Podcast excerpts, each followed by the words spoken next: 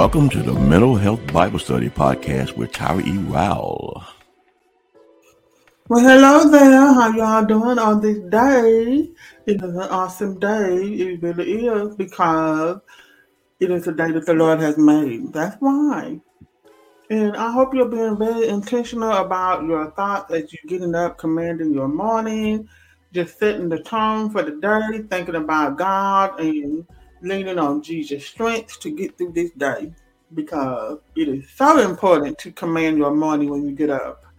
And if you haven't been doing that, today's a good day to start because as you get up and set the tone for the day, you're you're letting God know the Lord, I need you and I want you to guide me and lead me and give me the strength to get throughout this day, whatever comes my way. I know I'm gonna be all right. So I'm still talking about uh, women for Women History Month and um, here we are, um, closer to the end of the month, and of course, this would be the um, last woman that I'll be talking about from the Bible. So let's get to it. Today, I'm talking about uh, Moses' mother, and um, according to the scriptures in the Bible, they say her name is uh, and there was um, an order that Pharaoh had put out, um, you know, to to the Egyptian to kill all the male babies. Well, really, to be it was told to the uh, midwives first, because I did do a um, lesson about the midwives um, who did not follow um, Pharaoh's order. So you can go back and listen to that episode, but um, but after that didn't work, that's when he uh, gave a decree to all the Egyptians that you see a male baby, kill him. So um, the scripture says in Exodus,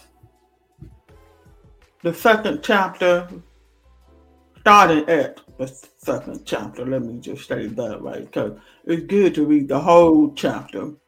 So I'm going to start at uh, the second chapter of Exodus. And this is where we learn how Moses got his name.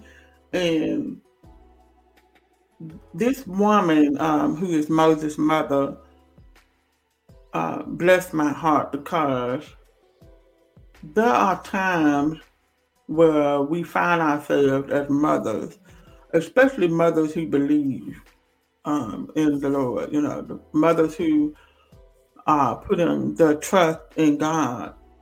And this um, particular chapter blessed me because I am, you know, at a point in my life where I have to pretty much um, give my kids to the Lord, uh, especially when they get to a certain age. Because according to the society, you are supposed to take care of our kids until they're 18 uh, because they are considered minors. Um, but when they get 18, don't you know that these kids think that they're grown themselves and, and we just supposed to let them fly and do whatever they want to do? That's what they think, you know. But as a mother, I'm talking about me, I'm not so, I'm not like those, um, I'm not like the animals where you can just, you know, at a certain age, they they babies get to a certain age and they just let them go because they have to. But me as an adult, a person who believes in the Lord, a person who is trusting in God, I have to get to the point where I'm like, Lord, you're gonna have to help me because I don't know how to let go. it's kind of hard. And when I was reading about Moses' mother, I was like, I was I thought about how brave she was. And not only how brave she was, but also how she surrendered her child unto God. And as it says in the scripture, uh, starting at verse 2, it says that the woman conceived and bore a son, and she saw that he was a fine child, she hid him for three months. So while you got this order over your head that every male child is supposed to be killed. Here you are with a son, And instead of focusing on the fact that anybody can come in at any moment and kill your child, I'm hiding my baby for three months. And you know these babies cry, y'all. Okay? These babies cry. Uh, and we we trying to keep the baby quiet. I mean, that takes a lot. I was like, Lord, that that's scary to me. It really is. But she was able to hide him for three months, the Bible said. But there came a point when she could not hide him anymore. So she took a basket and put him in uh, this basket with other um, plants and, and things, trying to hide him, and place him um, in the in the reeds by the river bank, which is now which was the uh, Nile River, and his, the Bible says his sister stood at a distance because she wanted to know what was going to happen to him. So his sister just standing off, you know, trying to figure out what what is Mama doing and what is going to happen to Moses. You know, at this particular time, his name was Moses yet, but um, she she wanted to know what was going to happen to him, and so she followed wherever the basket was going. But of course, there was Pharaoh's daughter over there bathing, and she saw the basket. And the Bible says that she opened it and saw Moses and had pity on him, felt sorry for him. Now, we could care less about you feeling sorry for a person. You know, some people don't like pity, but there's no such thing wrong with being pity, having pity upon you, because in this incident, the Lord used Pharaoh's pity to save him. Surely did. And that's when Pharaoh's uh, daughter had asked the ladies to bring the back, uh, you know, that was after, after she had asked um, them to go get the baby and then bring them to him. The point that I want to get to is that Moses' um, sister I don't know. The Bible doesn't say how old she was, but I was I was just thinking about how intelligent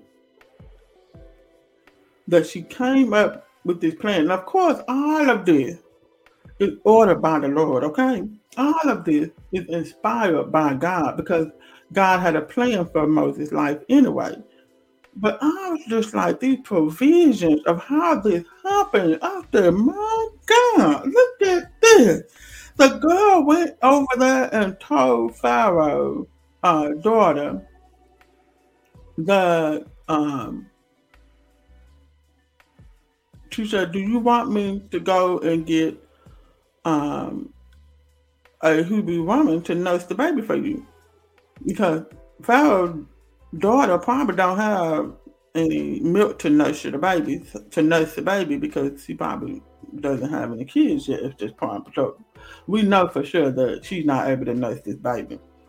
So Pharaoh's daughter came up with this wise plan. Do you want me to go get a Hebrew woman to nurse the child for you? And she said, Yeah, go. So of course the girl went and got the baby's mother. I was like, My God. And I'm, I can not help but to ask myself, do you think Moses' mother had any idea of how this plan was gonna go.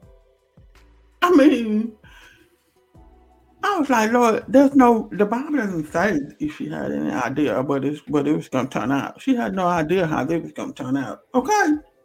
That right there is amazing to me. That the provisions of God being so perfect. You know, this right here, perfection, baby. I just couldn't, it just blew my mind. I was like, Lord, she had no idea what was going to happen to Moses when she put him in that basket. And probably said a prayer for him and just let him go. And to just let him go, you know? And I was like, my Lord, I know that you can make a way out of nowhere, out of nowhere. And I know that you will protect our offspring just like you did in this situation. And even though there was a purpose on Moses' head, there also is a purpose on our kids too. You know, I'm believing it. So, back to the story. Pharaoh um, daughter said to uh, to the woman who was Moses' mother, and said, "Take the child and nurse him for me, and I will give you your wages." So here she is to get paid to nurse her own baby. I was like, Lord, ah, ooh, baby, mm, mm, mm. that right there. I was like, Jesus, this is so good. And so the woman took the child and nursed him, and then when the baby grew older she brought him to Pharaoh's door. So she was there in the critical moment of his life. You know, from the baby on up. It doesn't give us the age of how old he was, but I can just imagine that he probably was potty trained and all that good stuff. So here she uh, brought uh, Moses to Pharaoh, and Pharaoh's daughter is the one that gave him his name. And she said, Moses, because I drew him out of the water. Was like, God, even when you have, even when the people, and I'm talking about the Egyptian folks, even in Pharaoh's daughter, even when she has no idea what she's doing, you still speaking through her. I was like, Jesus, Lord have mercy. Don't you don't y'all know that God will speak through your enemies? I mean, baby, you just basically gave him a name that he was supposed to have. Mm, mm, mm. Because you drew him out of water, you named him Moses. And that, and, you know, and that is the story that you will always remember about Moses because every time I hear about Moses, I always go back to how he became Moses. Because his mother had faith in God and gave him up, not so much as gave him up, but let him go so that he can live. Jesus. Then that's when God made provisions. You know, and I'm just like, what if she hadn't done that? What if she hadn't done it? But I really do, I really do believe that God would have still made provision where He would still end up in the Pharaoh's house, baby. He would have still end up there because that's just the type of God that we serve. We serve a God like that who already know the ins and outs of everything. I was like, this was a divine intervention right here. Ooh, so perfect. I'm telling you. When God is in the midst of something, that is exactly how it feels. This right here, exhilarating, liberating. Because me as a mother, going over there knowing that I can nurse my own child and then be paid for it, my God. Oh, baby, I'll be back at the house shouting. Mm-hmm. Because now my child can live. Lord have mercy, my soul is so happy all over again. I mean, I get so happy when I read this because God not only just loved me, He loved all of us. And that includes my kids. So why should I be so tight and hold them so tight when they are also His? They're also His. And He has already made provision for our kids as well. So, mother, it's okay to let them go. It's okay to put them in the hands of God, the unchanging hands, most definitely. The hands that will care for our kids for the rest of their days. Oh my God. I was like, Lord, I thank you for reminding me. For reminding me because you know, I don't just have one child, I have five. And I have a stepdaughter. So I'm just like, Lord, when these kids get up in age, I'm just, it, they, they think that we just propose to just drop them out of thin air like the birds do. letting them fly, you know, hoping that they will. But that's not an easy task to do. But as the days go by, you best believe the Lord give me strength to do what it is that I'm supposed to do as a mother. So I hope you all are blessed by this story because it is such a blessing to know that God is a waymaker.